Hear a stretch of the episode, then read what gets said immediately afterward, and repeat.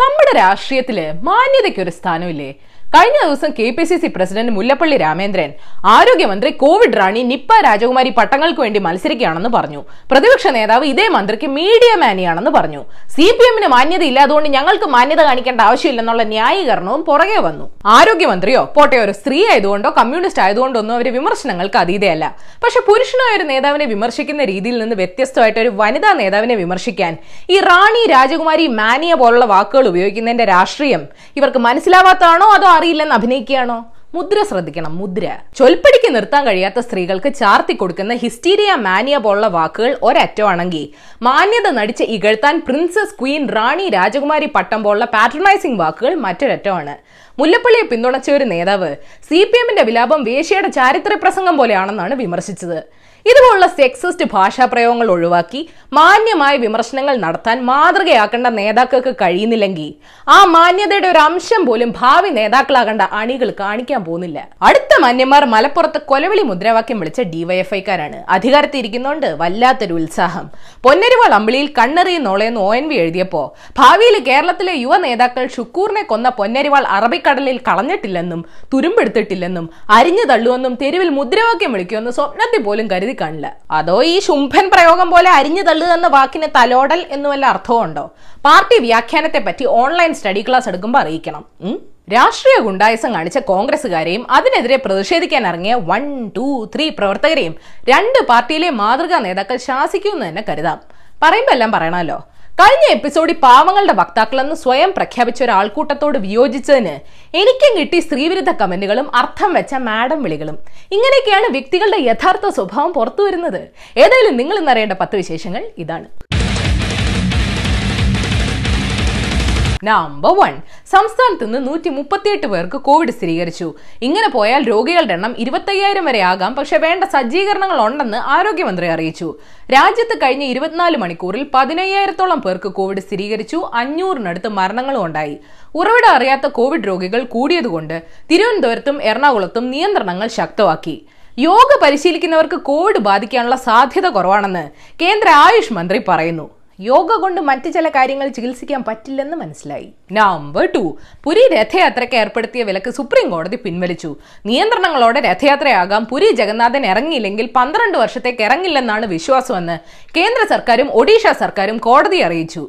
വിശ്വാസം. അതല്ലേ അല്ല നമ്പർ ത്രീ ഇന്ധന വില പതിനാറാം ദിവസവും മോദിജിയുടെ വാഗ്ദാനങ്ങൾ പോലെ കോവിഡ് കേസുകൾ പോലെ കൂടിക്കൊണ്ടേയിരിക്കുന്നു.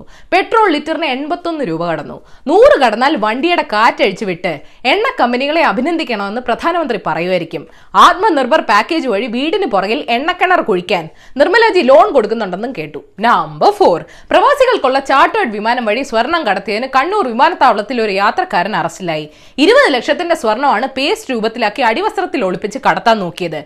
ശുദ്ധമാണെന്ന് തെളിയിക്കാൻ താമസിയാതെ B I S nine one six hallmark മുദ്രയുടെ കൂടെ നോ അണ്ടർവെയർ മുദ്ര കൂടെ വെക്കേണ്ടി വരും. നമ്പർ ഫൈവ് ഇളവുകൾ കൊടുത്തിട്ട് രണ്ടാഴ്ച കഴിഞ്ഞിട്ടും റെസ്റ്റോറന്റ് തുണിക്കട ജ്വല്ലറി മേഖലകളിൽ അറുപത്തഞ്ച് ശതമാനത്തോളം വിൽപ്പന ഇടിവ് ഉണ്ടായെന്ന് റീറ്റെയിലേഴ്സ് അസോസിയേഷൻ ഓഫ് ഇന്ത്യ പറയുന്നു. ലോക്ഡൌണിന് ശേഷം അഞ്ചിൽ നാല് പേരും ഷോപ്പിംഗ് ചെലവ് കുറയ്ക്കുമെന്നാണ് കണക്ക്. വിൽപ്പനയിൽ ആകെ സഹായിക്കുന്നത് കത്തിക്കാൻ ചൈനീസ് സാധനങ്ങൾ വാങ്ങുന്ന രാജ്യസ്നേഹികളാണ്. Number six. ചൈനയുമായുള്ള നിയന്ത്രണ രേഖയിലെ ആയുധ ചട്ടങ്ങൾ കരസേന മാറ്റി. അസാധാരണമായ സാഹചര്യങ്ങളിൽ തോക്ക് ഉപയോഗിക്കാനുള്ള അനുവാദം കൊടുത്തിട്ടുണ്ട്. നിയന്ത്രണ രേഖയുടെ രണ്ട് കിലോമീറ്റർ പരിധിയിൽ സ്ഫോടക വസ്തുക്കളോ തോക്കുകളോ ഉപയോഗിക്കില്ലെന്നാണ് പണ്ട് ഇരു രാജ്യങ്ങളും തീരുമാനിച്ചത്. കലം മാറി കഥ മാറി നമ്പർ സെവൻ. മോദിജി വാക്കുകളുടെ പ്രത്യാഘാതം മനസ്സിലാക്കണം. വാക്കുകൾ കരുതലോടെ ഉപയോഗിക്കണമെന്ന് ഈ രംഗത്തെ വിദഗ്ധനായ മൻമോഹൻ സിംഗ് പറയുന്നു. നമ്മൾ എല്ലാവരും ഒരുമിച്ച് നിൽക്കേണ്ട സമയമാണിത്. തെറ്റായ വിവരങ്ങൾ നൽകുന്നത് നയതന്ത്രത്തിനോ നേതൃത്വത്തിനോ പകരമാവില്ലെന്നും പറഞ്ഞു. ചൈന മൻ കി ബാത്തിന്റെ ഫാൻ ആണോ എന്ന് അന്വേഷിക്കണം. നമ്പർ എയ്റ്റ് ബ്രിട്ടീഷുകാർക്കെതിരെ യുദ്ധം ചെയ്ത വാര്യം കുന്നത്ത് മുഹമ്മദ് ഹാജിയുടെ ചിത്രം പൃഥ്വിരാജും കപൂറും സിനിമയാക്കാൻ പോകുന്നെന്ന് റിപ്പോർട്ടുണ്ട്. കോവിഡ് വിദഗ്ധരും നയതന്ത്ര വിദഗ്ധരും എല്ലാം ഇനി ചരിത്രകാരന്മാരാകും. നമ്പർ നയൻ മോഹൻലാലിനെതിരെയുള്ള ആനക്കൊമ്പ് കേസ് സർക്കാർ പിൻവലിക്കാൻ പോകുന്നുവെന്ന് ദ ഹിന്ദു റിപ്പോർട്ട് ചെയ്യുന്നു. ഇല്ലെന്ന് വനംവകുപ്പ് പറയുന്നു. കളപറിക്കാൻ ഇറങ്ങിയ കർഷകനാണെന്ന് സർക്കാരിന് പിന്നാണ് മനസ്സിലായത്. നമ്പർ ടെൻ രാഹുൽ ഗാന്ധിയുടെ ഒരു ട്വീറ്റ് കാരണം എന്തൊക്കെ പുകിലാണ്? ആൾ ആദ്യം പറഞ്ഞു നരേന്ദ്രമോദി ശരിക്കും സുരേന്ദ്ര മോദിയാണെന്ന് ചിലർ വിചാരിച്ചു രാഹുലിന് സറണ്ടറിന്റെ സ്പെല്ലിംഗ് തെറ്റിയാണെന്ന്. അവസരം മുതലാക്കി സുരേന്ദ്രൻ എന്ന് വെച്ചാൽ അതിനർത്ഥം മോദിജി ജനങ്ങളുടെ മാത്രം നേതാവല്ല ദൈവങ്ങളുടെ നേതാവാണെന്ന് B J P president J P Nadda പറഞ്ഞു. മൻമോഹൻ ജി ആ രാഹുൽജിയെ കൂടെ ഒന്ന് ഉപദേശിക്ക്. സൗണ്ട് കേൾക്കണ്ട? നല്ല മഴയാണ്. നികൃഷ്ട ജീവികൾക്കുള്ള ബോണസ് ന്യൂസ്. കഴിഞ്ഞ പത്ത് വർഷത്തിനിടയിൽ മുപ്പത്തൊമ്പത് പ്രസവങ്ങൾ തീഹാർ ജയിലിൽ നടന്നിട്ടുണ്ട്. സഫൂറയ്ക്ക് ജാമ്യം കൊടുക്കരുതെന്ന് ഡൽഹി പോലീസ് അറിയിച്ചു. ഈ തൂക്കിക്കൊല്ലുന്ന സ്ഥലത്ത് നിന്ന് ഒരുപാട് ദൂരമുണ്ടോ മെറ്റേണിറ്റി വാർഡിലേക്ക്? ബ്ലൂംബർഗിന്റെ പുതിയ കണക്കനുസരിച്ച് ലോകത്തിലെ അതിസമ്പന്നരുടെ പട്ടികയിൽ ഒമ്പതാം സ്ഥാനത്ത് ഇപ്പോൾ മുകേഷ് അംബാനിയാണ്. എന്ന് വെച്ച് അംബാനിയുടെ പറമ്പിലെ പുല്ല് കണ്ട് ഇന്ത്യ പശുവിനെ വളർത്തരുത്. W W E star the Undertaker മുപ്പത് വർഷത്തെ കരിയറിന് ശേഷം അമ്പത്തഞ്ചാമത്തെ വയസ്സിൽ റിട്ടയർ ചെയ്യാൻ തീരുമാനിച്ചു. ഇവിടെ ഇരുപത് കഴിഞ്ഞ ചിലർക്ക് കഴുത്തിനും നടുവിനും വേദനയാണ് ഇന്ത്യക്കാർക്കുള്ള പൗരത്വ നിയമത്തിൽ നേപ്പാൾ ഭേദഗതി വരുത്തി. ഇനി നേപ്പാളി പൗരന്മാരെ വിവാഹം കഴിക്കുന്ന ഇന്ത്യൻ പെൺകുട്ടികൾക്ക് പൗരത്വം ലഭിക്കാൻ കുറഞ്ഞത് ഏഴ് വർഷം കാത്തിരിക്കേണ്ടി വരും. കാത്തിരിക്കാൻ തയ്യാറാണെന്ന് ഇന്ത്യൻ പെൺകുട്ടികളും ഉടനെ പോസ്റ്റ് ഇടും. ഫേസ് ആപ്പ് ഉപയോഗിച്ച് ആണിനെ പെണ്ണാക്കിയും പെണ്ണിനെ ആണാക്കിയും ഫോട്ടോ പോസ്റ്റ് ചെയ്യുന്ന തിരക്കിലാണ് സോഷ്യൽ മീഡിയ. കൗതുകം കൊള്ളാം പക്ഷെ ട്രാൻസ് കമ്മ്യൂണിറ്റി അവഹേളിക്കുന്ന തരം കമന്റുകൾ പ്രോത്സാഹിപ്പിക്കാതിരിക്കാൻ ശ്രദ്ധിക്കുക.